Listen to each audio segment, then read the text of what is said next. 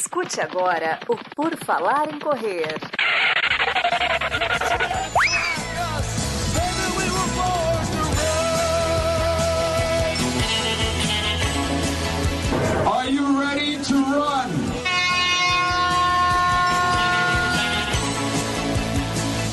Começa mais um episódio do podcast do Por Falar em Correr. Estamos aqui novamente, querido ouvinte, mais um PFC entrevista. Vamos conversar hoje com Laurindo Nunes, maratonista, atleta profissional, atleta de elite, que vai conversar com a gente um pouco da história dele e planos para o futuro, plano, o que aconteceu já no passado, conquistas, enfim. Vamos falar de corrida, como é que é esse negócio de correr rápido, né? Porque ele corre num ritmo que nem nos tiros de 200 metros eu faço. Então, é, é um mundo totalmente diferente meu e eu imagino que da maioria de vocês que escutam. Então vai ser bom para a gente entender como é que funciona esse negócio aí de correr muito rápido, né? Está lá brigando sempre pelas primeiras posições. Seja bem-vindo, Laurindo. Muito obrigado pela presença aqui. Obrigado, Enio. Obrigado pelo convite, tá conversando com o pessoal do Por Falar em Correr. É um prazer estar aqui passando um pouco da minha história, do que eu aprendi com o esporte, né, com a corrida principalmente. E vamos lá, né? Estamos aí para responder as dúvidas da galera. Boa, vamos lá. A, a, primeira dúvida, na verdade, é só uma pergunta clichê padrão que eu faço aqui, porque eu quero saber como é que o, o Laurindo, né? Como é que ele iniciou no, no esporte, na corrida, porque hoje você é um atleta profissional, vive disso, mas eu quero saber como é que foi o começo, porque aqui no Brasil as coisas não são tão simples, tão fáceis, né? E, e é difícil, né, conseguir manter ou conseguir evoluir para daí chegar. E pelo que eu li aqui, né, você começou já cedinho e conseguiu se estabelecer. Então conta para nós um pouco aí dessa história inicial na corrida. Então, eu iniciei no atletismo, né, na corrida, em 2008, meados de 2008, julho, né, para ser mais preciso, julho de 2008. Mas o desejo de praticar esporte surgiu bem antes, ali por volta de uns 10 anos, quando meu pai chegou em casa com uma medalha de, do torneio de trabalhador de futebol e aquele objeto metálico lá me chamou a atenção. E eu pedi para ele como eu poderia ganhar minhas medalhas, né? Aí ele explicou todo o sistema de competição, falou sobre futebol principalmente, né? Aí que tem que participar de torneio, aquela coisa tudo. Então, quando eu ia para a escola, o professor falava lá, tem torneio interclasse, tava o Laurindo, mas ele nem sabia jogar, mas estava levantando a mão para pegar as medalhas, né? Ir atrás das medalhas. E aí até que eu encontrei o atletismo em 2008, primeira competição que eu fiz, eu fui quarto colocado, Aí o treinador Antônio Donizete Orbach, que é meu treinador até hoje, me convidou para entrar na escolinha de atletismo da cidade de Caçador, que é a cidade onde eu nasci e é onde eu vivi boa parte da minha, da minha vida, né? Então ali começou os primeiros passos. Foi assim que o Laurindo começou no atletismo, né? Por causa de medalhas, né? Então... Aí foi praticamente por, por causa delas, né? Aquele objeto redondinho lá que me chamou a atenção, né? No mundo esportivo premiação, né? Aquele momento. E, e, tu vê, né? Tipo, há muita gente hoje, quando volta para casa com medalhas e tal, né? Que daí os filhos gostam e tal, pode acabar surgindo isso, né? Ah, eu quero medalha, daí como é que faz? E daí vai, né? E pode acabar no atletismo, num outro esporte. E a minha dúvida é a seguinte: a sua, a sua primeira corrida foi essa daí que você chegou em quarto, daí o, o Antônio ali que você falou, o Antônio Donizete, ele viu que o menino tinha potencial, foi isso? Isso, ele percebeu que aquelas canelas finas, né? Acho que podiam sair alguma coisa dali, né? Uh, por nunca ter treinado especificamente, né? Aí ele me convidou, aí no começo até relutei um pouco assim, né? Ia, mas com um pouco de receio, essa questão de correr, né? E tal. Mas aí foi, foi aflorando, né? O desejo e o esporte individual, ele tem uma coisa que te aproxima muito com você mesmo, né? O autoconhecimento saber que as medalhas, né, dependeriam apenas de mim, né? Exatamente, né? A, a corrida em si, acho que a maioria dos esportes individuais, talvez, eles te entregam basicamente o que você treina, né? Alguns esportes, quando você compete com outra pessoa, talvez nem tanto, porque você está competindo, mas a corrida, claro, tu está competindo com as outras pessoas na corrida em si, mas tu sabe que se tu não treinar o que tem que treinar, o resultado não vem, né? Então tu sabe que ela vai te entregar exatamente aquilo que tu treinar. O esporte individual tem isso, né? Que é essa coisa de você, a entrega que você dá, muito provável, né? Claro que, apesar de ser um esporte individual, você precisa ter pessoas próximas de você que vão te auxiliar nessas conquistas. Mas o esporte individual tem essa questão do que você entregar para ele, né, de dedicação, geralmente ele te dá de retorno, né? E como é que. Daí você falou, né? No começo você relutou, porque provavelmente para um adolescente, 15, 16 anos, deve ser difícil aceitar a ideia de que tem que treinar forte para daí, de repente, né, é, conseguir resultado e competir. Com 15, 16 anos, você não pensa muito nisso, né? Tipo, ah, vou ser profissional. É difícil assimilar né, o que o treinador quer, ah, vai lá fazer sei lá quantos tiros de mil abaixo de 2, 3 quilômetros, sei lá, né? Isso, eu tenho um pouco disso e eu também sempre fui muito competitivo. Então, as primeiras vezes que eu fui para a escolinha de atletismo, tinha pessoas que estavam muito mais tempo do que eu, né? Então, eu era meio, digamos assim, aquele cara sem noção, né? Então, eu ia junto com os caras e, tipo, dois, três tiros, eu tava morrendo já, quase infartando.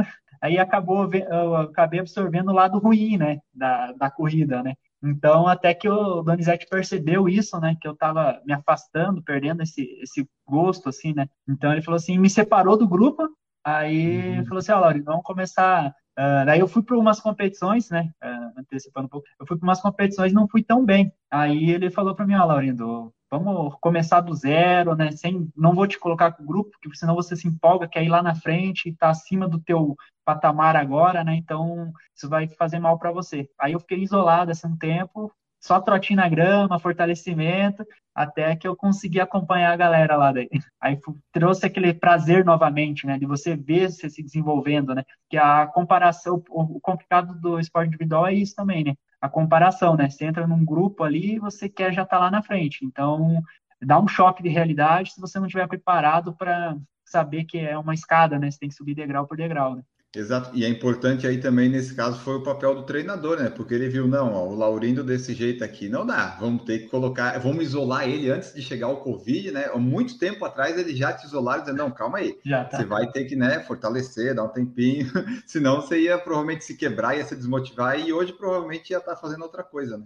É bem provável, eu, digamos assim, eu sou um cara muito uh, feliz, né? Muito, digamos assim, com sorte, vamos dizer assim, uh, um cara abençoado eu sempre tive pessoas assim que em momentos específicos da minha carreira me deram uma ligaram uma chave, me deram um suporte né, necessário para que eu pudesse dar continuidade, né? É, claro, isso também depende, é, depende de você, né? Querer ouvir isso também, que às vezes a gente acaba levando para um outro lado, né? Mas como fui abençoado em ouvir e acreditar nessas pessoas, estou aí até hoje. É, esse ano fazem 14 anos né, de carreira. 14? E você tem quantos anos hoje? Eu tenho 28, vou fazer 29. Então, metade da vida correndo e provavelmente como você vai continuar a sua carreira, daqui a pouco mais da, mais da metade da sua vida vai ser praticando o esporte. Olha que legal. É bem isso, provavelmente, se Deus quiser, né? É o objetivo, né? Já pelo menos perto dos 40 aí, correndo legal.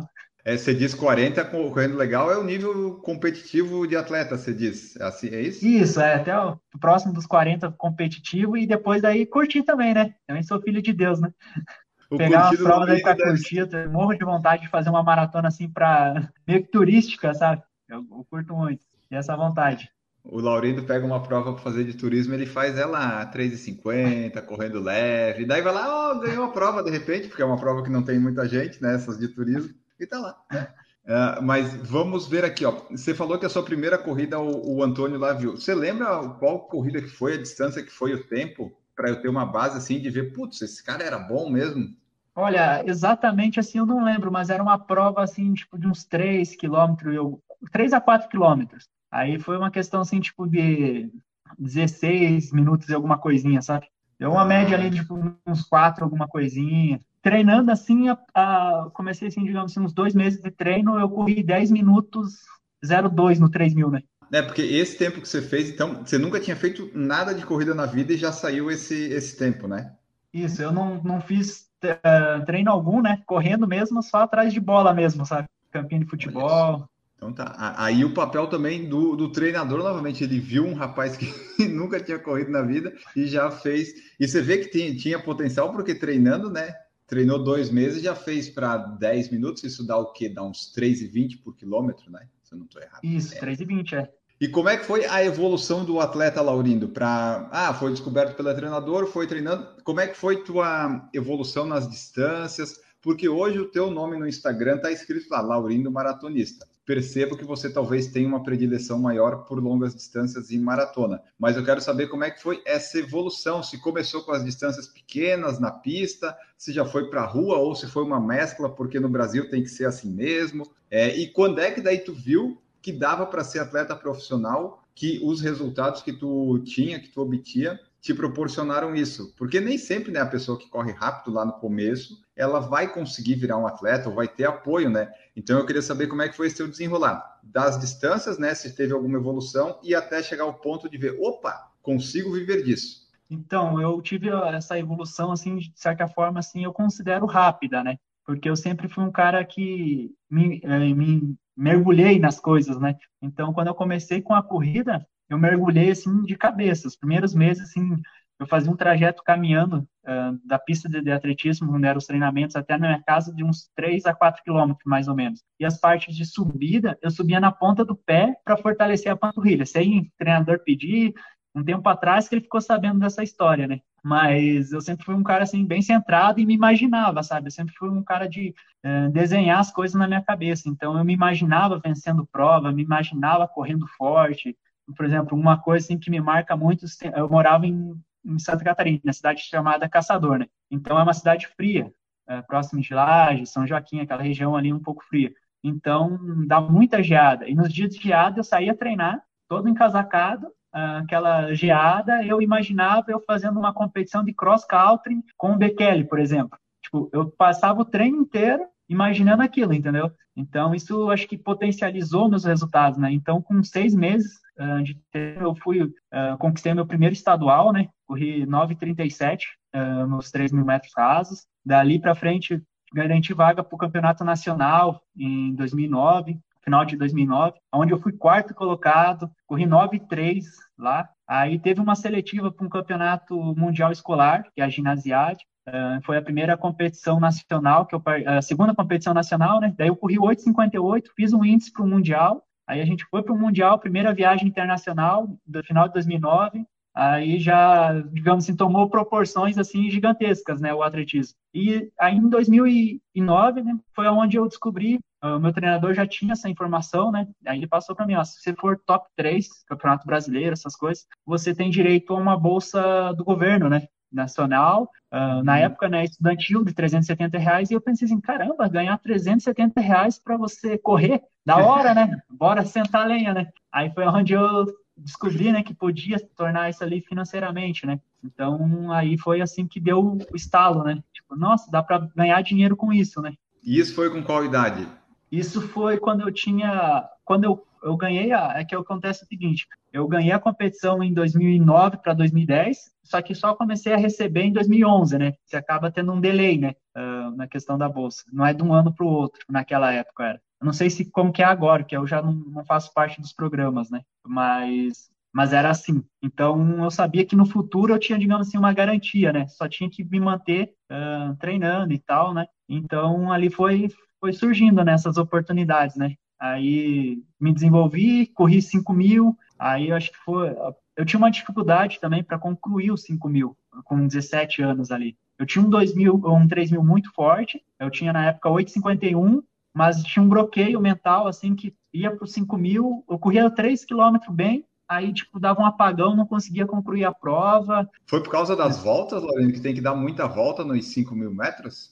Olha, eu acho que pode ter um pouquinho disso, sabe? Porque acostumado com 7 voltas e meia, de repente 12 e meia, você já meio dá uma, uma bugada, né? Mas eu acho que tem um pouco mais com a, com a questão pessoal, sabe? Hoje em dia eu vejo isso, sabe? Que na época, digamos assim, como eu estava dominando 3 mil, digamos assim, disputava brasileiro, fui campeão brasileiro e na época recordista dos Jogos Escolares Brasileiros, né? Então, participei do Mundial, acho que foi um pouco de ego, sabe? Eu queria fazer um 5 mil muito forte. Aí, quando vinha a dor, que a dor me abraçava, o que que acontecia? Eu arriava essa explicação que eu tenho hoje, sabe? Vendo o Laurindo da antigamente, sabe? Mas eu, é mais ou menos isso, sabe? Até eu falar assim, não, eu vou terminar, até o meu treinador falou assim, ah, não, termina, cara. Nem que você, sei lá, termina para 17 os 5 mil. Por mais que você tenha um 3 mil para 8, não queira terminar para 15, só termina. Daí, daí eu terminei os 5 mil nos Jogos Abertos Santa Catarina 2010, daí deu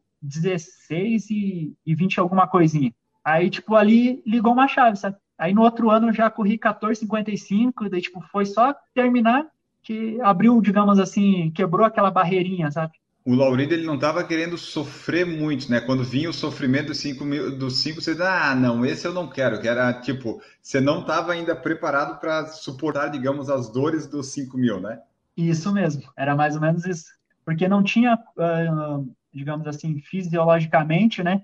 Como acontecer uma coisa dessa, claro, que acontece você errar o ritmo e tal, mas eu estava bem preparado, né? Dava para completar os 5 mil, só que o que, que acontece? A gente cria uma expectativa da gente, né? Então eu acabava criando essa expectativa de um mega resultado já, né? Então eu tive que descer um degrau e falar assim, não, eu preciso completar e depois eu vou pensar em tempo, né? Isso que você falou, os amadores aqui principalmente, eu vejo, a gente sente isso, né? A gente se compara às vezes e fica botando pressão de tempo, mas eu fico pensando como é que funciona a, cabeça de quem corre mais rápido, porque no teu caso tinha isso, né? De não conseguir fazer, mas tu tinha que conseguir resultado também. Então, como é que funciona isso? Porque assim, ah, tá, eu tenho que aceitar que eu vou correr mais devagar, mas se eu corro mais devagar, eu não consigo resultado, eu não consigo depois patrocínio, sei lá. Como é que isso funciona na cabeça aí de quem está sempre tentando ficar ali na frente? Então, isso aí, digamos assim, é o combustível uh, que a gente tem, né, digamos assim, para sair, para treinar mesmo, quando tá aqueles dias que você não tem vontade de nada, né? E também é, é uma faca assim que, digamos assim, se você chegar num patamar assim que ela te faça muito mal, é algo que acontece que a grande maioria dos atletas acabam desistindo, né? Porque ele já não vê saída, né? Ele cria um bloqueio e não consegue quebrar aquilo lá. Às vezes fisicamente ele está muito bem, mas fica ali, ali, ali e digamos assim a parte mental acaba atrapalhando muito, né? essa ansiedade, esse dever, digamos assim, de receber dinheiro, receber financeiramente para poder se manter no esporte, né? Então, é uma coisa assim que, digamos assim, é bem, é bem dolorosa, assim, você correr pensando né, que você precisa daquele resultado, né? Quando eu migrei para as provas de rua, né, que a gente chama, que tem, tem a premiação, porque a prova de pista é determinadas competições, né? uma grande maioria não existe uma premiação assim, ah, correr uma competição de pista, eu vou, tem a premiação lá, primeiro ganha mil reais, segundo 500, terceiro 300. Aí na prova de rua acaba tendo mais, né? Na pista você acaba meio que jogando para o futuro, né? Você corre um brasileiro, medalhou, vai concorrer uma bolsa. É uma coisa assim que é mais ou menos esse sistema, né? Quando eu entrei para a pista, para a rua, eu senti isso mais na pele, sabe? Que daí você tem todo o investimento para locomoção, para competição, hospedagem, alimentação, e às vezes você vai lá e a conta não fecha, né? Você gastou mais do que recebe de premiação, então você acaba, né, tendo que aprender a administrar isso também, né? Porque senão. E dentro desse assunto, por exemplo, a pista, eu vejo, percebo que muitos atletas eles fazem essa evolução. Começa lá na pista, 3, 5 mil, 10 mil, a pista te ajuda a, digamos, conhecer o teu corpo, o teu ritmo, ajuda até o mental, porque tem que dar 200 mil voltas ali, é um saco, né, Laurino? Vamos combinar, mas isso deve ajudar bastante no futuro. E daí, é, a, a pista é, é bom para a tua evolução, né? Para tu conseguir os teus tempos, melhorar teu ritmos, conhecer. Mas não sei se no mundo é assim todo. Acho que sim, né? Mas tu vê que na rua é que você consegue os, as premiações e os resultados melhor, né? Porque se ser campeão na pista, provavelmente não pagaria as contas como se for campeão de uma maratona, né? Com certeza. É uma coisa assim que eu, que eu digamos assim, ligou a chave para mim em 2012, né? Tipo, uma, um ponto assim também bem interessante quando eu migrei para a rua, né? que eu percebi, digamos assim, que a pista é uma, é uma excelente. Eu, por exemplo, continuo usando a pista como minha base. Eu não participo de tantas competições em pista, mas a pista é a minha base. Eu faço muito treinamento em pista, treinos longos e ritmados para você conseguir ter esse controle, né? Porque eu cheguei uma época e ir para a rua, por exemplo, eu saber o ritmo que eu estou fazendo uh, apenas com a sensação do corpo porque a pista te traz isso, né? Quando você fica nela, ela é não tem erro, né? É 400 metros, é 400 metros. Se você for um pouco pro lado, você vai correr um pouco a mais. Então, não, não tem choro, né? Então, eu já tinha, tinha essa, essa questão, né? Ela te traz esse benefício muito grande. Então, a grande maioria dos atletas acaba usando a pista como uma base mesmo, indo para a rua. Digamos assim, hoje em dia, eu não sei como que está hoje, né? Mas uh, um atleta campeão do Troféu Brasil, que é a maior competição de pista, se ele não ganhar uma competição sul-americana, ele vai receber uma bolsa de 9.980 é, reais, né? Que era na época a bolsa nacional. imagine, para você ser top 3, digamos assim, no 10 mil, você tem que correr na casa de 29 no 10 mil, né? Então, tem provas que você, de 10 mil, agora não tanto, mas antigamente, circuito caixa, por exemplo, que pagava 4 mil reais. Com três provas de, de circuito caixa, que você corresse ali na casa de 30, 29 alto, você ganharia, digamos assim, o valor que você ganharia de bolsa, né? O anual, né? E fora outras provas que você consegue encaixar, né? A pista acaba perdendo, né, por esse sistema, né? É meio, que eu acredito, na minha opinião, que é o meu obsoleto, né? Então, esse sistema de bolsa, é principalmente uh, nos valores, né, que não teve reajustes, né? Então, eles vão acabar perdendo muito atletas, né? A gente vai acabar perdendo muito atletas e vai cada vez menos ter atletas potenciais aí para grandes eventos, né? E como você falou, o Laurindo lá com 17 anos ganhar de repente 300 reais, pô, ok, né? Mas depois quando a gente vai crescendo, você vê que tipo, é 300 reais eu não consigo pagar o mercado do mês, né? Daí complica. É bem isso, né? Você vai, digamos assim, quando você é uma pessoa só, digamos assim, sozinho, né? Uma criança, um adolescente, é uma coisa, né? Mas quando você já tem uma certa idade, já pensa em ter uma família, a coisa já muda, né? Então, você precisa tomar essas decisões, né? eu fico assim um pouco triste que eu vim da pista, né? Então eu conheço muitos atletas, claro, que têm as exceções, uh, grandes resultados em uh, nível internacional, que você consegue ganhar muita, uma boa grana, consegue, né? Mas digamos assim é bem, a pista é muito seletiva, por isso que ela também é um, um fator que traz, digamos assim, muita consistência para os atletas que vão para a rua, né? Digamos assim, o cara que consegue sobreviver a essa pressão a rua acaba se tornando uma brincadeira, né? Aí por isso que você vê os caras voando baixo, passeando, porque a pista te traz muita pressão, né? Seja financeiramente quanto o treinamento em si, né? Verdade. E aí, ó, ô, Laurindo, me diga, como é que foi que você decidiu que você falou que migrou para as corridas de rua? Aí quando é que você decidiu que ah, vou fazer uma meia maratona, vou investir em maratonas? Porque pelo que eu vi aqui, os teus principais resultados, né?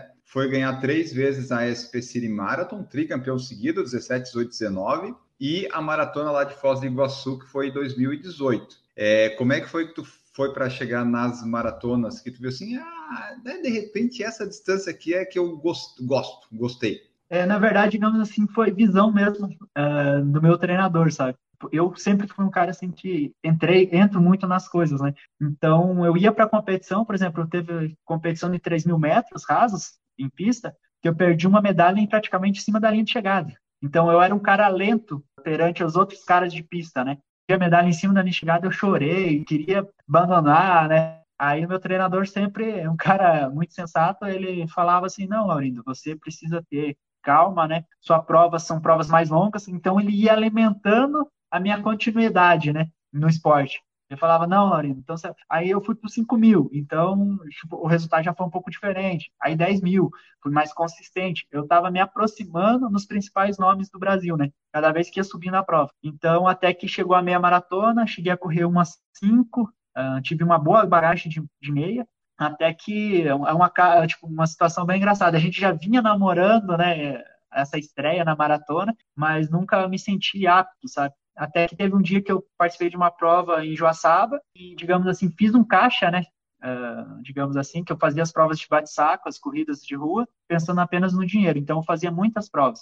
Então, eu fiz um caixa, aí falei pro meu treinador, cara, eu tô com um caixa legal. Então, por três meses eu não vou precisar participar de competição nenhuma. Vamos encarar aí a maratona agora? Eu vi uma aqui que vai pagar uma premiação legal, é uma prova em São Paulo, só percurso não é dos melhores, mas uh, uma prova assim que tem uma, uma grana legal e pode dar uma visibilidade bacana, né? E é uma, um estilo de corrida que eu gosto, que é uma prova um pouco mais sobe e desce e tal, que eu sempre me dei muito bem. Então eu tenho chance de subir ao pódio, né? O objetivo era o pódio. Aí começou, e ele falou assim, bora. Aí ali na, no mesmo dia, no portão de casa que a gente conversou isso, aí no outro dia ele já passou treinamento já voltado para a maratona e a gente engrenou. E eu entrei, mergulhei de cabeça nessa prova.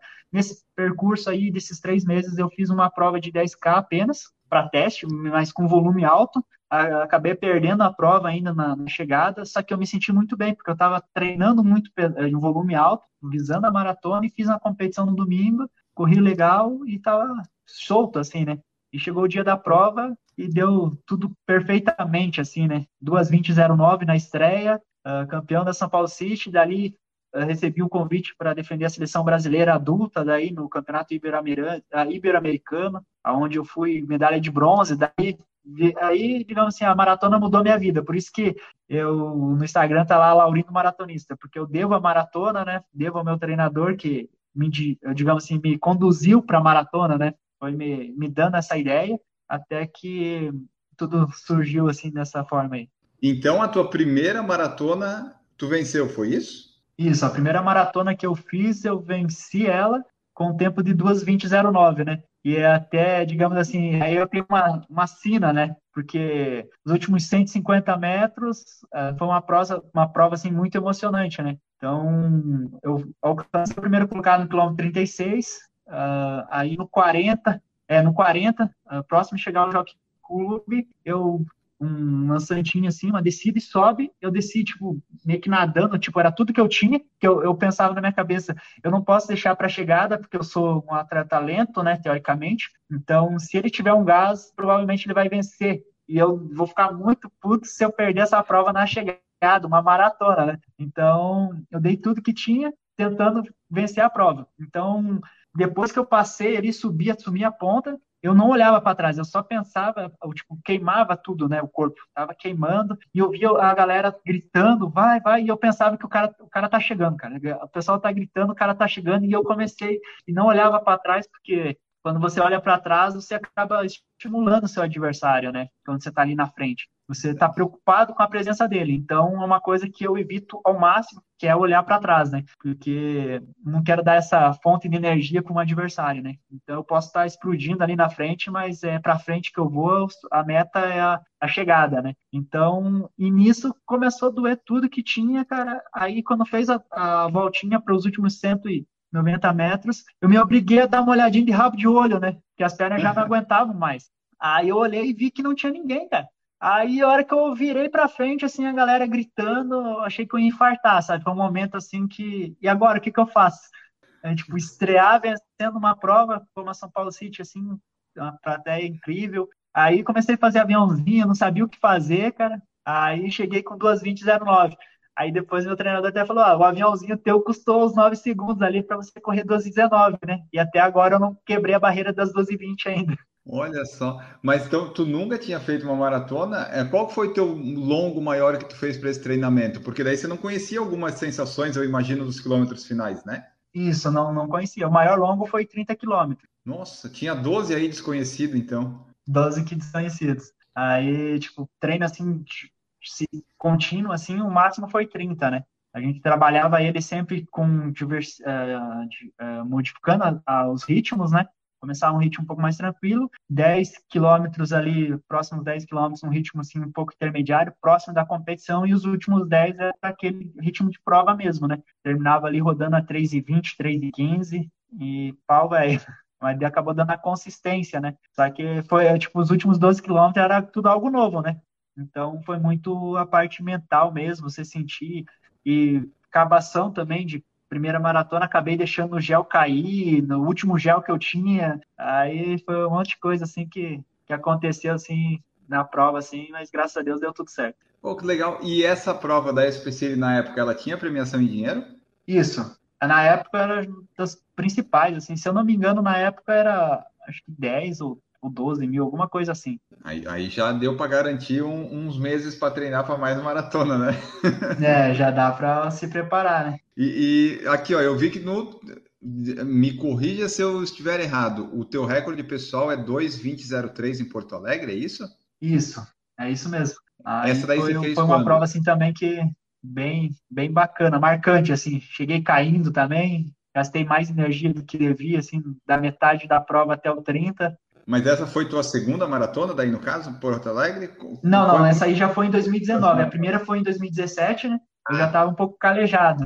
Aí até a Porto Alegre, digamos assim, foi um acaso, né? Porque eu fiz uma preparação, fiz um investimento para correr Barcelona, uh, visando o índice para o Pan-Americano, fazer uma marca abaixo das 2 horas e 20 na Europa, né? Aí acabei uh, sentindo lá, tendo uma lesão. Só que eu estava muito bem treinado, fiz camping na Colômbia, então eu acabei meio que deixando uma manutenção, né? Depois do tratamento da lesão do quadril. Aí eu fiz o tratamento, fiquei umas semanas ali de molho, recuperei aí, digamos assim, engrenei, encaixei Porto Alegre daí.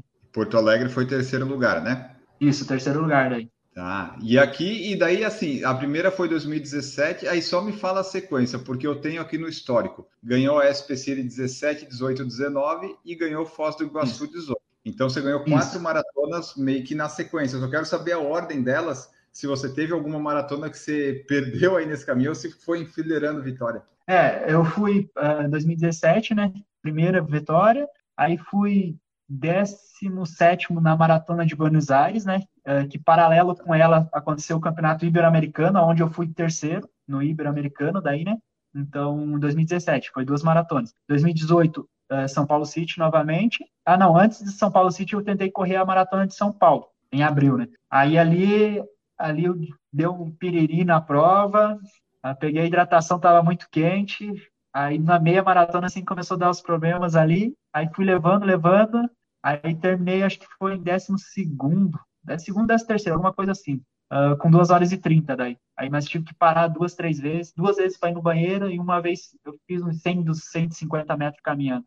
Aí fui para São Paulo City, bicanato, e aí corri Foz também que eu venci daí, 2018. Aí 2019 eu entrei em Barcelona, que também uh, parei, foi a primeira desistência em uma maratona. Aí corri São Paulo, uh, Porto Alegre e São Paulo City. Foram as provas que eu corri. Porto Alegre e São Paulo City era uma distância pequena, né? Junho e julho, foi pouco pequena, tempo. Pequena, é. Aí, digamos assim, São Paulo City não era, uh, uh, digamos assim, objetivo, né? Então, foi meio que um convite da organização que a gente não, não pôde recusar. Aí acabou surgindo o tricampeonato daí. E a prova não teve em 2020 e 2021, né? Não, 2020 e 2021 não. E 2022, Laurindo poderia participar para tentar manter a sequência, né? Ou não? É, quem sabe, né? Vamos ver quando vai rolar. Uma coisa que eu notei nessas maratonas que você ganhou é que nenhuma delas é plana, plana. Todas elas é sobe, desce, sobe, desce, sobe, desce. Você falou que é uma característica, né? Você gosta dessas ou você ainda pretende tentar fazer uma maratona plana para ver se baixa 2 horas e 20, para ver assim realmente qual que é o, digamos, o teu potencial máximo de maratona, sabe? Olha, eu tenho esse desejo, assim, sabe? Mas eu já percebi, assim, que, a, que essa característica minha, digamos assim, meio que equivale, né? Então, digamos assim, se fosse para escolher mesmo, assim, a Berlim ou, por exemplo, Boston ou Nova York, eu ia para Nova York ou Boston. Você, tipo, ah, Laurindo, você tem esse dinheiro aqui, você vai escolher. Você quer Berlim, Nova York ou Boston? Eu escolheria uma das duas, né? Ou Nova York ou Boston, que é uma característica, assim, que de prova, né? Que eu curto. Então, eu me sinto bem correndo ela, né? Diferente de ver aquelas retas que nunca se acabam, né? Ela vai, vai, não tem fim aquelas retas, né? Aquilo lá não me traz prazer para correr, sabe? É, que daí é, gostando mais de provas com sobe e desce acaba né? Acaba filtrando também, que tem muitos corredores que vão para as provas rápidas. E daí eu queria ver, é, você como atleta lá de elite, que está competindo na frente, é, para ti, é, importa o tempo que você faz, no caso da maratona, ou o negócio é ganhar? Porque ah, se fizer 2,20, 2,25, 2,30, se vencer, tanto, tanto faz, né? Sim. A gente tem essa, essa métrica do tempo, assim, mais como uma métrica, assim, tipo, de vaidade. Seria mais ou menos como se fosse de vaidade, né? Uma coisa assim, de você saber, né, digamos assim, encerrar sua carreira sabendo uh, do que você é capaz de fazer, né? Então, por muito tempo uh, eu fiz isso e, e, ainda tenho desejo de fazer algumas marcas fortes, né? Só que com o passar do tempo e amadurecendo, e essa questão que a gente trocou uma ideia aí, tipo, da parte financeira, né? Uh, eu acabei absorvendo que o que vale realmente, digamos assim, para a mídia, para as coisas, são os títulos. Então, uhum. por mais que você, digamos assim, ganhe uma prova super lenta, ou, por exemplo, seja décimo colocado em Berlim, com 2 e 5. Só que daí teve Kipchoge, Bekele, 2 e 1, 2 e 1, 2 2, e você foi décimo com 2 e 5. Digamos assim, a, a repercussão não é a mesma do que, por exemplo, você vencer a prova, né? Pode ser uma outra prova, mas vencer, querendo ou não, a, a população, a grande massa, é envolvida com isso, né? Com o título, com a, essa questão, né? Então, eu levei um tempo. Para mim, eu achava, digamos assim, que eh, digamos assim, financeiramente, quando eu era mais jovem, eh, era, digamos assim, pelo resultado apenas, né? Eu acreditava que para você ter um patrocinador bom, para você ser reconhecido, o que bastava era a marca, né? E eu percebi que é outros fatores, então, né? Então a gente vai se desenvolvendo, né? Então eu acabei optando e vendo essa questão, né? Então, para isso é aquela coisa, né? Por isso que eu peso um pouco as minhas escolhas de prova, porque é onde eu me sinto bem, então é onde eu tenho mais chances, digamos assim, de vencer. É, porque se você for ter um, um, melhor tempo, você tem que ter o melhor tempo do mundo ou o melhor tempo do Brasil, do continente, senão meio que tanto faz, né? Tipo, ah, eu fiz 2 horas e 5 em Berlim. Aí, que posição você ficou? Ah, fiquei em 25 né? Parabéns, né? Mas daí se você bota no Instagram lá, tricampeão da SP City Marathon, já chama atenção, porque ganhou três maratonas, ganhar maratona a gente sabe que não é fácil, é uma das distâncias mais complicadas e inesperadas do que pode acontecer. E daí você tá lá, né? Três títulos. E quem conhece a SP City sabe que aquele negócio lá é um sobe. Eu fiz a meia maratona da SP City. É, pega 23 de maio ainda. Eu, quando eu, aquilo lá é um transtorno para mim. Eu não, aí eu, meu ritmo, meu sub duas horas foi embora lá. Foi lá. E aquela subidinha lá é, digamos assim, um divisor de águas assim da prova, né? Ali você já sabe quem, digamos assim, vai conseguir chegar na segunda parte competitivo ou não, né? Digamos assim, depois da minha segunda prova ali, na minha segunda prova ali, eu já, já percebi, digamos assim, que ali é o divisor de águas, né? Ah, os atletas começam a dar sinais, né? Do que como eles estão, como eles estão fisicamente para a segunda metade. Né? Então, aquele atleta que é um atleta que cuida dessas coisas, ele consegue perceber esses sinais e é, adaptar a estratégia se for necessário, né? É, e, e, assim, hoje em dia, tu achas que já com todas essas participações em maratonas ou e títulos que teve, é, você acha que já, digamos, domina a distância? Você já sabe como se portar? Claro que ela tem as suas coisas lá que podem acontecer inesperadas, mas hoje tu já tu pensas assim que já conhece a distância certinha, já sabe como teu corpo vai reagir, tu já tem uma noção completa assim de ah, a maratona é uma distância que eu domino. Sei que pode dar tudo errado em algum dia, mas já consigo dominar ela como dominei os 3 mil metros, por exemplo. Olha, eu acho que, digamos assim, provas longas, né? Meia maratona, maratona, são provas assim eh, que você, digamos assim, precisa estar no dia mas elas te trazem o autoconhecimento, né? Então, eu quando estou largando uma prova, eu já sei o que eu, digamos assim, os primeiros 10, 15 minutos, eu já sei o, do que eu serei capaz de fazer naquele momento, né, naquele dia.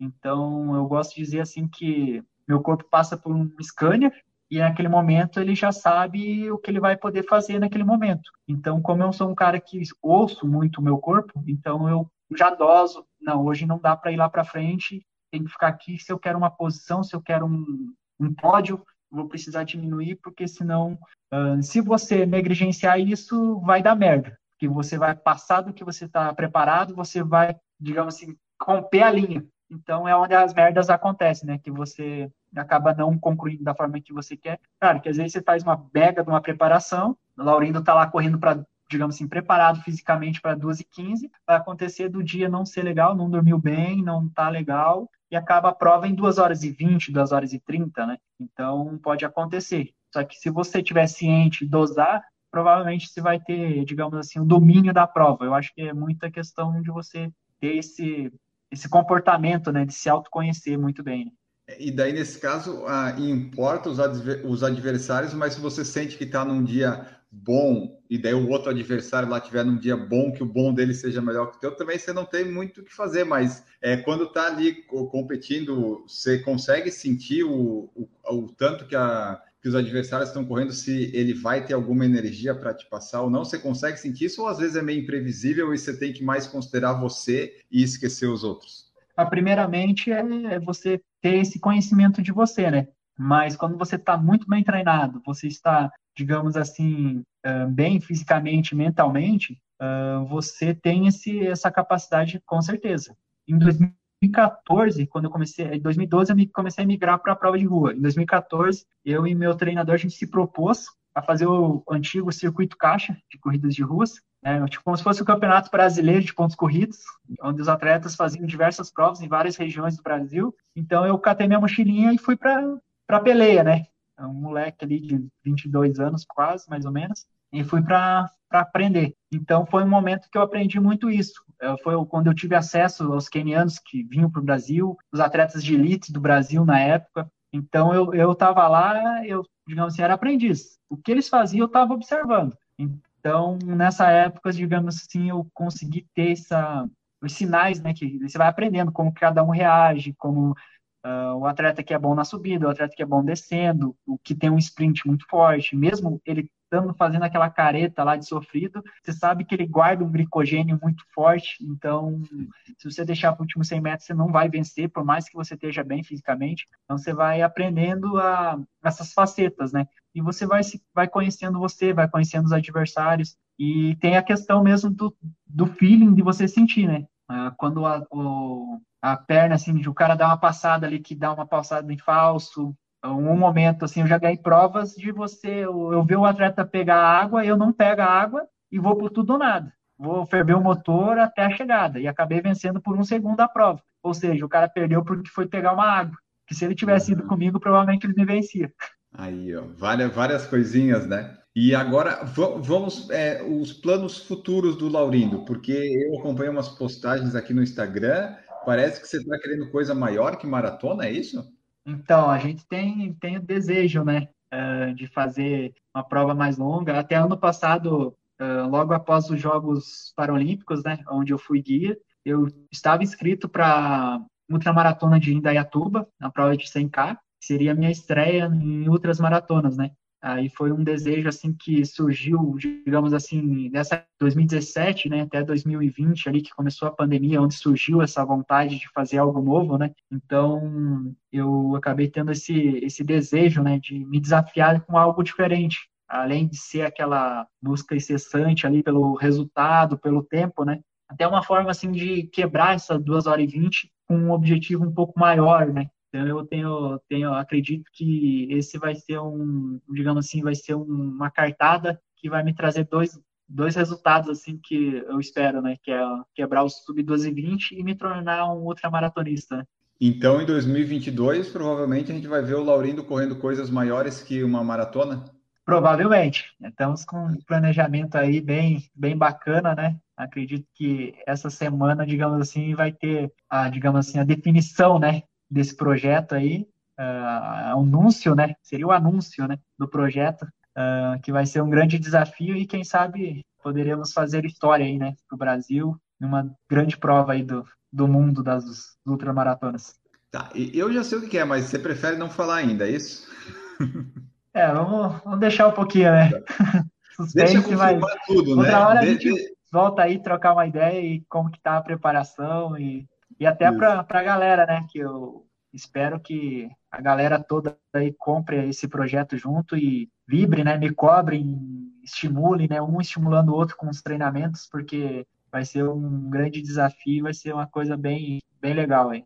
É, o pessoal que quiser ver, acompanha lá o Instagram dele, vai estar aqui, a gente vai falar depois, o Laurindo Maratonista, ele vai postando tudo. Quando esse episódio sair, que vai ser é sempre sair na segunda seguinte, talvez já tenha tudo definido. Então vocês vão lá conferir, que daí quando tiver tudo confirmado, né, Laurindo, não pode ficar também falando que vai acontecer, sendo que o contrato, vamos dizer assim, ainda não está assinado. Não dá para anunciar é. o jogador né, antes de assinar. Mas temos aí, o pessoal acompanha aí, quem estiver ouvindo o podcast, vai lá no Instagram dele que vocês vão ver. É, provavelmente já vai estar lá os próximos vários passos que você vai dar, porque vai ser, vai ser longe o negócio. Vai ser vai longe. Vai ser bastante passos. Ó, e vamos lá aqui, ó. Temos perguntas da, da audiência. O Bruno Luiz colocou aqui, ó. Quais as tuas melhores marcas nas distâncias e se tu ainda percebe que dá para melhorar ou se tu quer melhorar alguma delas? Ele colocou todas as distâncias, mas vamos focar nos 5, 10, 21 e 42, porque senão a gente vai falar muita distância, que o seu currículo aqui tem, tem distância demais. Então, nos 5 mil, né,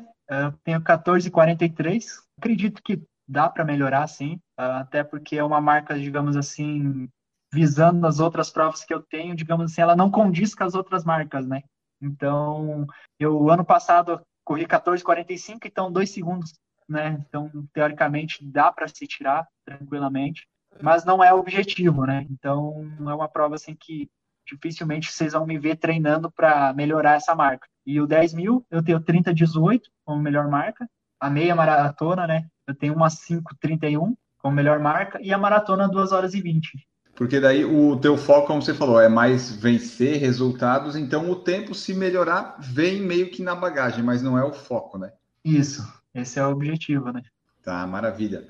Ó, o Pedro Luiz perguntou assim: ó, qual o motivo de se dedicar tanto a uma prática altamente desgastante por tanto tempo? Qual que é a tua motivação para continuar? Que você já está aí há 15 anos fazendo isso, é pancada, pancada, impacto, impacto, intensidade, treina, treina, resultados, resultados. Como é que se motiva para sair todo dia, sempre em busca de melhorar e de conseguir coisas boas? Então, digamos assim, com o passar do tempo, né, começou com a medalha, né, e tal, foi migrando, deu para ver que, digamos assim, financeiramente, para as condições que eu tinha, o atletismo, que eu, a condição que eu tinha, digamos assim, para trabalhar, né, em outras áreas, digamos assim, eu ia receber menos do que o atletismo podia me dar, devido à dedicação, né. Então, foi, foi meio que assim. Aí eu também sou um pouco o esporte é uma, ele te traz uma sensação de como se fosse um vício, né? Que ali você se entrega e você vê o resultado é algo magnífico, né? Então, você saber que aquela entrega surtiu um efeito, né? Então, acabo meio que me motivando nisso. E a pandemia me mostrou o porquê das ultras também. Porque nessa pandemia, digamos assim, me mostrou que tudo pode acabar de uma hora para outra, literalmente, né? Então, surgiu desejos. Ah, quero fazer outras coisas. Porque eu pensei assim, até falei com a minha esposa, a gente não sabia como que as coisas iam fluir e tal, então a gente tinha essa dúvida, será que vai continuar, o patrocinador vai renovar, se não renovar a gente vai fazer outra coisa, a gente vai abrir o leque, né, ali também eu comecei a abrir o leque para ter, digamos assim, coisas paralelas, para que quando acabasse a carreira eu não ficasse com a mão na cabeça, e agora o que eu vou fazer? Então, eu já vinha uh, desenhando algumas coisas, né, para ter paralelamente com a carreira de atleta, só que o esporte traz essa, essa coisa, né, essa vibração, então, uma coisa assim que vai motivando, acho que foi essa escalada, né, gradativa que eu tive e buscar desafios novos. Isso que te move, né? Eu continuo por tanto tempo, acho que porque eu tive pessoas que me indicaram as mudanças nas horas certas, porque se eu pensasse assim, não, a atleta tem que ser o atleta de pista, raiz, eu tinha parado com, com 19 anos, porque aquilo ali eu percebi que não ia ter futuro financeiramente, não ia dar o retorno, o gasto energético e de energia, tempo, não seria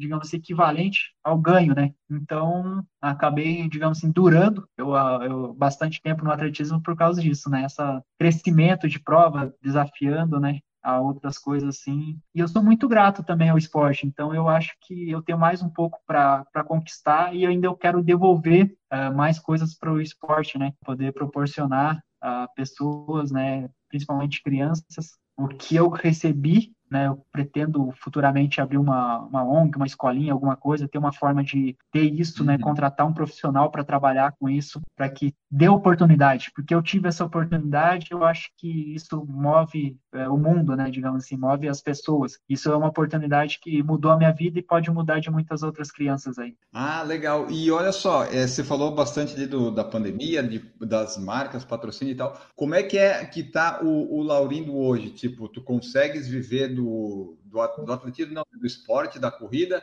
você conseguiu é, uma base boa para se manter, porque a gente sabe que tem os patrocinadores que às vezes vêm vão, e resultados de corrida de rua hoje está cada vez é, mais raro ter premiação nas provas, né? Então, eu, eu, eu fui, digamos assim, eu gosto digamos assim, eu fui bem posicionado, né? Hoje eu sou, eu me formei em administração, né? Graças ao, ao esporte, uh, com bolsa de estudos. A própria universidade, a Uniarp, é uma patrocinadora minha até hoje. Então, mesmo depois eu concluí a, a, a, graduação, eles continuaram me patrocinando, continuam me patrocinando, né? Então, é uma empresa que mudou realmente a minha vida, né? Então, e, e, lá eu tive a oportunidade de conhecer pessoas também que me deram direções, né? Sinais. Ó, Laurindo, mexe aqui, porque, por exemplo, hoje a gente está conversando aqui, mas eu, digamos assim, um bichinho do mato eu era. Eu não tinha, tipo, ia falar, saía assim, meio que ofegante, não saía som, sabe? Eu imaginava que eu estava falando, mas o som não saía. Então, foi coisas que eu fui desenvolvendo, né? E, uh, e digamos assim, adquirindo algumas capacidades, algumas coisas que eram necessárias para se manter, né? Então,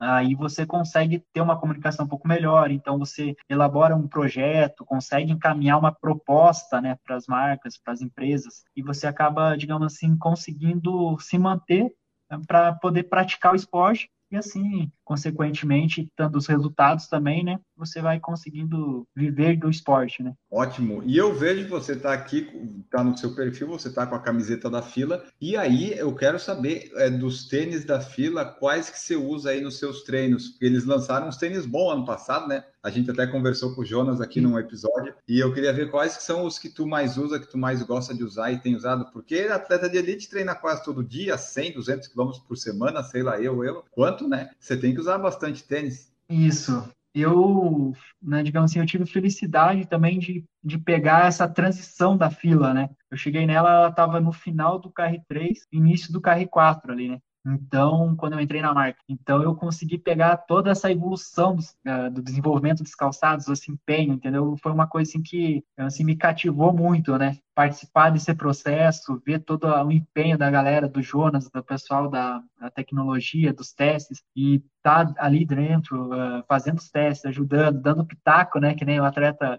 acaba dando bastante pitaco, falando ali, ah, isso aqui, isso ali. E foi uma coisa assim muito bacana para mim como atleta, onde eu me desenvolvi muito, né? Então, e tá vendo isso, e eles estão com um leque, assim, que, digamos assim, hoje você consegue fazer todos os tipos de treino com os calçados deles, né? Do treino de treino leve ao treino pancadão, tênis de competição, digamos assim, tá bem servido, né? E o que eu acabo usando mais Uh, treino regenerativo. É o float, a linha float, né, que eu gosto bastante, que eu gosto de preservar minhas articulações, até pensando no decorrer da carreira, eu sempre tive essa visão pensando uma coisa que meu treinador também sempre falou, é, você quer ter um resultado estrondoso ou você acha que uma carreira longa você não vai conseguir um resultado, digamos assim, financeiramente e até uh, questão de marketing, tudo igual, porque às vezes você tem um, um resultado, você gastou demais, né? energia, tempo, fez o resultado e para você manter ali você não vai conseguir. Então faz uma escadinha, vai subindo assim, que lá na frente, no futuro, você equivale praticamente, né, o que o cara fez ali. Ainda principalmente no Brasil, né, que a gente tem uma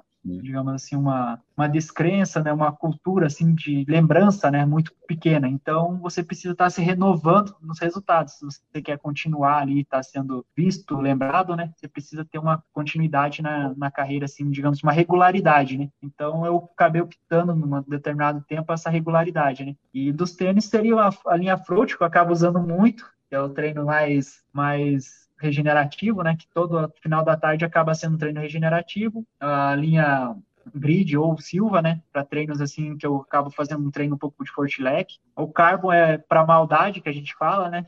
O dia que você coloca o carbo no pé porque você está querendo alguma coisa mais bruta, né? Então, e o KR5 é a, meu meu queridinho, digamos assim, né? Eu acabo não treinando muito com ele, mas é treino de velocidade, uma coisa assim mais o contato com o solo, né? Ele traz isso para mim, é, que eu venho da pista, então esse é o momento que eu digamos assim, eu consigo explorar maior, mais a minha velocidade, né? Por exemplo, essa semana que passou, a gente fez um treino na pista uh, de 2K. E até me perguntaram, mas por que, que você tá com R5? Por que, que não tá de carbo, né? Tinha um pessoal lá. Eu falei, não, é que no, com o KR5 eu sinto a pista, eu consigo sentir meu corpo melhor, né? Então é onde eu me desenvolvo mais a velocidade. Então, é meu queridinho, assim, para os treinos de pista, principalmente treino assim um pouco mais pancadão, assim, que não é muita repetição, né? Quando é mais repetição, eu acabo indo de carbo, mas quando é menos repetição, é uma velocidade assim mais pura, que eu gosto de sentir, é o KR5, hein? Ah, e aí, já que você falou treinamento, fala só para nós como é que é uma semana comum de treino do Laurindo é, treina todos os dias, tem dias que faz treino duplo, faz fortalecimento. Dá só um panorama geral para nós aqui, para o pessoal entender como é que são esses é, treinos. A grande maioria, a grande maioria são treinos duplos, né? É, dois períodos, né? Acaba o final de semana sendo apenas um período. Eu costumo folgar a cada 15 dias. Eu, digamos, tem o dia off, né? São a cada 15 dias. Então, eu tenho longo, quando tenho longo é um treino só, um período, mas a grande maioria começa ali segunda-feira, duas rodagens, que nem hoje, foi 15 de manhã, à tarde 8, aí trabalhinho de mobilidade, aí amanhã, por exemplo, vai ser duas rodagens, 10, 12, por exemplo, né, 22 quilômetros, aí mais uma academia, aí na quarta tem um intervalado, aí mais um trotinho, na quinta dois, duas rodagens, sexta mais, digamos assim, um, um intervalado, aí um pré-longão ali, tipo, no sábado, de uns 15 a 18 até 20 quilômetros, um pouco mais tranquilo, e um longo ali de 20 a 30 quilômetros no domingo, né? Seria essa semana. Vai dar em torno de uns 140, 180. Às vezes a gente acaba tendo que adaptar, né? Como a gente está num processo assim também é, dessas incertezas de prova, então a gente às vezes acaba tirando o pé, acaba tendo algum imprevisto, né? Como eu também trabalho com algumas coisas paralelas, a gente acaba às vezes de vez em quando assim, ah, hoje não tá legal para dar tiro. Então a gente acaba mudando. A gente não vai para o tiro que pode você está num nível de estresse às vezes muito alto, a gente joga o tiro para outro dia e acaba trazendo uma rodagem de 40 minutos leve para recuperar, né? Porque os, os, intervalados costumam ser bem intensos, né? Para que você tenha o ganho realmente, né? E aí vai entrar uma pergunta muito curiosidade minha, porque eu quero saber qual que é o teu ritmo de trote. Cara, é muito do, do dia, sabe? Eu conseguiria te acompanhar. O meu, eu, é tipo, o teu trote, se o teu trote for 5 para 1, talvez eu não consiga. Daí eu tenho que estar num dia correndo forte. Não, consegue, não. Consegue sim. Porque trote, é, para mim, é trote mesmo, sabe? Ah, e quando tem marcando trote, assim, tem dias que a gente sai para, digamos assim, descontrair, né? Uh, até para trocar informação também, saber como que foi o dia da minha esposa. A gente trota ali às 6h20, 6h30, 30, 40 minutos ali. A gente faz um trote bem, bem tranquilo. Para mim, Mas deve, eu demorei a, a entender ti, né? o, o, trote, né? Porque eu também era um cara de, por ser meio que ansioso, querer o resultado meio para ontem, eu acabava forçando e acaba vindo as lesões, né? Então, depois que eu aprendi a respeitar o trote, respeitar o treino leve, aí eu passei três, quatro anos sem ter uma lesão, sabe? Tá, mas deve ser ruim, né, pra ti, Laurindo? Vai correr a 6 e 20 deve mudar toda a tua mecânica. Meu Deus do céu, 6 e 20 É, mas assim, um ritmo de treino leve, qual que seria? Assim, ah, uma rodagem, Laurindo, ah, você vai correr, vai fazer 15 quilômetros hoje, mas é um teu ritmo confortável, assim, não é nem para se matar, nem para fazer trote, é o quê? uns 4, 3,50. É, tipo, acaba sendo assim mais ou menos. 4, 3,55, 4,10, depende do dia, né? Que é uma coisa assim que varia muito, né? E já tem um tempo que eu faço essa questão da análise do dia, né? Tá, hoje eu acordei um pouco dolorido, então às vezes eu acabo segurando mesmo que, eu, que o corpo, né? Eu gosto de fazer assim também. Eu uso os 20 primeiros minutos para sentir se eu vou conseguir dar uma cutucada no treino ou se não eu tiro o pé, né? Então, às vezes ali em 20 minutos eu vou decidir se eu vou fazer o treino uh, completo, né? Por exemplo, tem uma hora de rodagem, uh, pace de 4 e 10.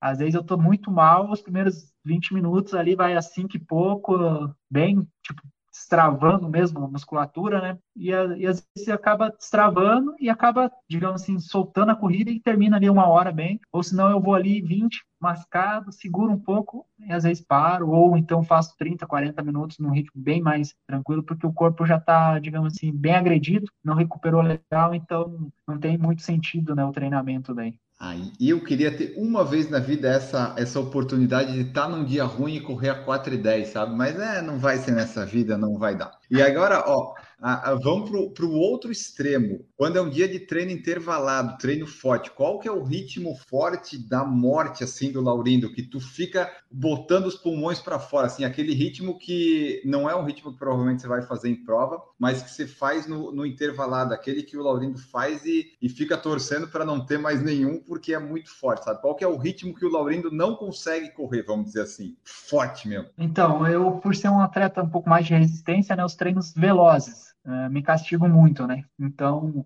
um tiro de 400 ali para um minuto, por exemplo, que vai dar 2,30, né? Pace. Então, é um treino ali que você vai dar um, dois, três tiros, a musculatura já começa a gritar, você vai se estourar, né? Posterior, você já fica, já fica meio zoado, né? Mas um tiro assim um pouco mais longo, começa a queimar assim mesmo, valendo a musculatura. Se você está bem firme, é, digamos assim, muscularmente bem, por exemplo, tiro de 2000 meu, já cheguei a fazer 3, 4 tiros para 5,42, 5,43, é, que vai Isso dar em torno de 2,50 e 1, 2,52 ali para o pace, né? É, já doeu aqui. O meu grita quando eu faço 3,35 os tiros de 100 metros. eu nem consigo imaginar, conceber o, o, quanto que eu teria que fazer para chegar nesses dois aí. Meu Deus do céu. Bom, as duas últimas que eu tenho aqui para fechar é teu peso e tua altura, porque eu vejo nas fotos que tu tá bem magrinho, mas tá forte. eu tô com 59 quilos e 1,75m. Nossa! Nossa, é, tá, tá no peso, tá no peso bom, tá no peso bom. E a curiosidade que eu tenho é, se você usa GPS para correr, e daí se você usa, qual é a informação que você deixa na tela que você acha importante, ou se meio que tanto faz? Então, eu comecei a usar depois da minha terça, quarta maratona. Antes era reloginho? Até antes eu usava apenas o LEP, né? Eu treinava muito em pista e acabava fazendo as, as medições assim dos longos, né? Com pessoas, eu ia correr com amigos que tinham GPS ou então pedia, eu fazia a distância, depois pegava o carro e media quanto que eu fiz, né? Aí corria mais com base no tempo. Aí quando eu peguei, foi em Foz do Iguaçu, é, foi, Foz do Iguaçu, foi a primeira vez que eu corri com um GPS. Aí, para mim não, não ficar me entretendo com ele, digamos assim, durante a prova, né? Porque daí é muita informação, tipo, era novo para mim, né? Então fazia uhum. poucos dias que eu tava com ele. Eu mudei ele para milha, digamos assim, durante a, a, prova eu não sabia que ritmo que tava, a, minha, a, boa, meu objetivo era estar no pelotão só, né? Então eu não ligava, não me assustava se estivesse correndo a 2,59, por exemplo, porque eu não ia ficar fazendo cálculo na cabeça ali quanto que dava uma milha, né? Para ver quanto que dava por quilômetros, né? Então, foi uma, uma técnica que eu usei lá para quando eu venci a maratona de Foz, foi a primeira competição que eu usei o GPS, né? Então, e, e nos treinamentos agora eu acabo usando o ritmo uh, da, da volta, né? Do LEP ali de um km, e acabo usando ele, a distância da volta e o tempo total. Entendi. Aí quando é rodagem, acaba a rodagem, né? Tipo, a quilometragem total, o tempo total e o ritmo que tá daquele quilômetro. Né? Eu acabo usando essas Mas três informações. Você deixa o LEP ligado a cada um quilômetro para apitar? Ah, de vez em quando. Tem dias que eu não tô com paciência, eu tiro, né? Aí ele fica no só só o tempo ali, né? Tipo, ah, tem 40 minutos. Então, quando é um treino mais que eu preciso desse controle, né? Aí eu ligo, senão ele fica ali só só no off, ele só liga e depois que para. A última pergunta, Laurindo, é que num momento aí do podcast você falou que foi guia paralímpico. É, Conta para nós como é que foi essa experiência, foi agora nesse último ano, como é que é isso? Porque né, o atleta que é guia, ele tem que ser rápido, porque tem que acompanhar o pessoal que está correndo, tem que estar tá treinado e tal. Então eu queria que tu contasse essa experiência, porque né, acredito que você vai dizer que foi uma experiência legal, bacana, mas eu quero ouvir de ti como é que foi a preparação, convite, essas coisas. Achei interessante essa parte. Ah, sim, foi uma, uma baita de uma experiência que eu tive, né, como atleta e como ser humano também, né, porque agregou muito, né, uma baita de uma experiência. E eu tive o convite, né, no final de 2020 para ser guia uh, de atletas de maratona. Mas daí, durante o processo, o, o Yeltsin, né, que é o, o atleta que eu guiei na Paralimpíada, ele acabou fazendo um índice tipo, muito forte no 1500 e no 5000. Então, aí o que, que aconteceu? Eu fui guia dele na preparação, no treinamento ali pré-Jogos pré Paralímpicos e também na parte, foi 3 quilômetros e acho que foi 3,200, se eu não me recordo. Aí a gente dividiu os 5 mil metros, né? Eu fiz a primeira parte, que é uma parte mais, digamos assim, que tem que ter a, digamos, a experiência de um maratonista, né? Você ter, passar a tranquilidade para o atleta, posicionar ele. Aí eu passei para a guia, uh, para o Bira, é um atleta já experiente de 1.500, que tem uma chegada forte, que o Yeltsin é um atleta mais veloz do que eu, né, explosivo, mais explosivo. Então a gente fez essa troca nos jogos, foi uma baita de uma experiência e conviver com eles lá na preparação, na climatização, lá nos jogos também foi uma experiência incrível. Né? E aqui, ó, eu tô olhando, é esse rapaz que aparece nas fotos do lado do pódio dele é você? Isso, no, no, no pódio dos 5 mil fui eu. Aí ele ganhou também ouro no 1500, né? Que daí foi o Bira. Ó, eu, eu, eu estudo, eu não sou que nem o pessoal do Flow que não estuda quando vai falar com os convidados. Mas eu não sabia dessa parte que você tinha, você tinha sido guia paralímpico. Guia. Foi uma parte legal do final do podcast, porque deve ser muito legal. Apesar da pandemia, né, não teve público e tal, mas mesmo assim, né, a experiência de guiar, tá lá, subir no pódio, deve ter sido muito legal. E, e me conta, então, agora eu tenho que aproveitar. Como é que é que você define a estratégia de prova com o, o Yeltsin, por exemplo? Porque ele que é o, o, destaque, ele que tem que correr. Você tem que manter o ritmo, não, é, não é, só não pode atrapalhar. Como é que é que funciona isso? É, o atleta guia, né, ele não pode, está aqui, né, é, paralelo, você não pode correr na frente do atleta. Ele pode correr na sua frente, mas o ideal é você estar tá mais próximo, né, junto. Você não pode passar na frente, dar a sensação que você está puxando ele, né. É, então você tem que ser, digamos assim, um, uma pessoa assim que praticamente um só na corrida, né. E você tem que estar tá passando as informações para ele, né? E nesse processo a gente conversou bastante. O dia também estava muito quente, então antes da prova assim a gente trocou ideia aí, Eldes, como que você tá? Você tá legal? Você até a gente conversou e perguntei para eles. Ele tem, tinha, digamos, ele tem condição, né? Uh, tinha condição de ter batido o recorde dos 5 mil também, que ele é recorde mundial, né? Aí a gente até trocou uma ideia. Falou assim, ó, se quer sair mais tranquilo ou já quer sair pro arregaço para tentar o recorde. Aí até a gente conversou, eu falei, a gente trocou uma ideia, tipo, mas o peso da medalha de ouro é completamente diferente de, por exemplo, você sair pro recorde, fazer uma história incrível, mas às vezes também quebrar e perder a medalha de ouro, né? Aí a gente trocou uma ideia, ele, a gente decidiu, né? Ele decidiu, não, vamos, eu preciso da medalha de ouro. Então a gente já saiu um pouco mais cauteloso, né? Eu tava ali meio que para segurar ele, né? Como maratonista. Deu 400 metros, ele já tava querendo, ô Laurindo, como que tá aí? Vamos para frente? Ele já tava pedindo para ir para frente. Eu falei, ó, calma aí que tem duas, dois atletas na minha frente, o keniano tá do meu lado, vamos deixar ele correr aqui na raia 2, 3 aqui para correr uns metros a mais, deixar ele cansado para o final. Aí ele ficou, daí o keniano foi para trás, eu falei, agora tá livre, agora vamos assumir a ponta. Aí a gente botou pro lado, passou, foi para frente, começou a dar um ritmo um pouco mais forte na prova para já separar o pessoal, né, quem vai vir para a parte final mesmo. Aí a gente fez a transição do a transição, né, eu troquei, eu passei a guia pro atleta mais veloz. Aí ali eu quase morri, cara. Aí a hora que eu, enquanto eu tava na guia, eu tava tranquilo, tava passando tudo, né, aquela coisa boa. A hora que passei a guia, Aí eu percebi que eu não nasci para ser treinador, cara, e hum. quase infartei lá do lado. E eu já pinha lá, que eu era o adversário dele que estava na frente nos últimos 300, 400 metros. A gente estava quase sendo expulso do, do, do lado, né? a gente gritando, e o, o árbitro pedia para a gente sair. Aí ele torcendo pro atleta dele, eu pro, pro Yeltsin. Foi uma doideira, foi uma coisa muito, muito legal, cara. E, assim, é, então, no meio dos 5 mil dá para trocar de guia? É isso? Você correu tipo metade da prova, foi isso? Isso, eu corri 3 km e 200, aí Nossa, o, o Bira, né, o, o, outro guia, correu os 1.800 metros finais. Mas, por exemplo, eu podia correr 4,600, ou então correr o primeiro 400 e ele correu o restante. Só que tudo tem que ser avisado com antecedência, né? Já é uma estratégia de prova.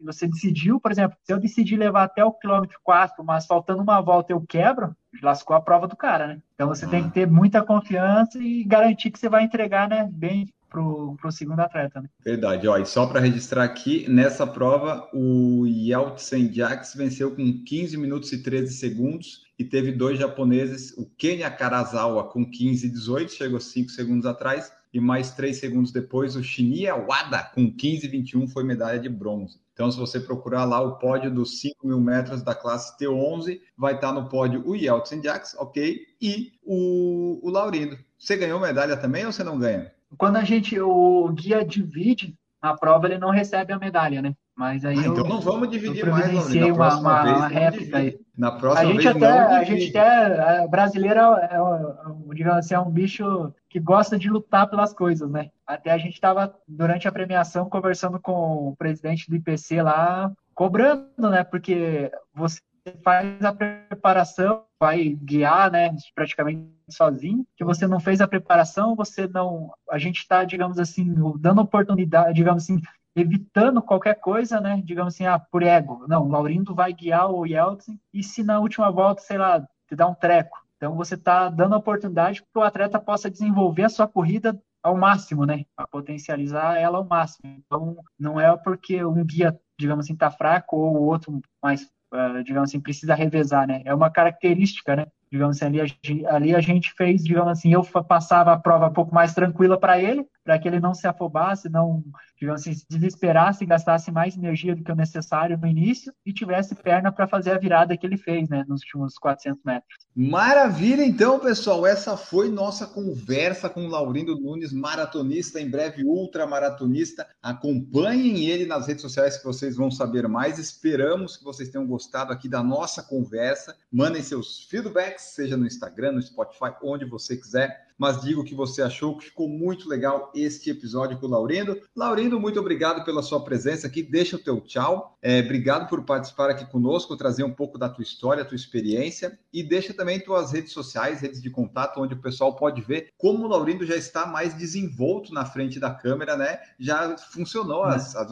novidades, conversar e tal. Laurindo já está lá postando os treinos leve dele a 4h20. Ah, valeu, valeu. Muito obrigado aí pelo convite, hein? É um prazer estar aqui conversando com vocês aí do Por Falar em Correr. Foi muito legal, né? Reviver, digamos assim, essas memórias aí, algumas memórias aí do início da carreira, todas essas histórias. É sempre muito bacana, né? Dar uma motivada a mais, passar um pouco da experiência, né? Quem sabe alguém pode estar futuramente passar por alguma uma coisa parecida, já vai ter uma, uma situação, digamos assim, para ter como espelho, ter uma maneira de como agir, né? Então, acho que essa troca de informações, esses bate-papo que você faz, é muito interessante. Eu mesmo sou um cara que gosta de ouvir uh, podcast, então, quando eu tenho treino, assim, um pouco mais regenerativo, assim, eu coloco o fonezinho e... Eu não sou muito de ouvir música, mas o podcast eu gosto de ouvir, então, seja de corrida, seja de empreendedorismo ou desenvolvimento pessoal, eu acabo colocando ali e saio correr, que é o momento ali que eu tenho para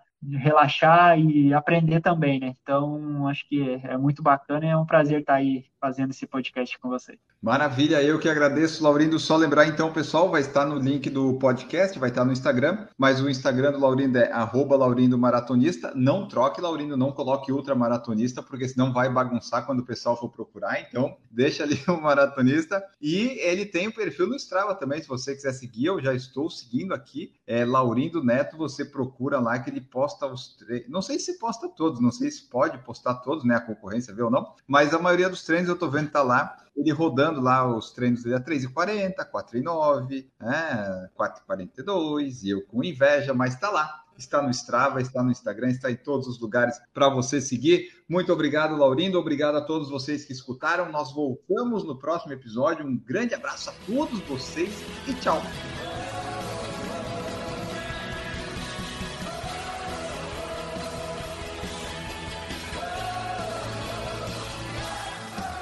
Produção por Falar em Correr, podcast multimídia.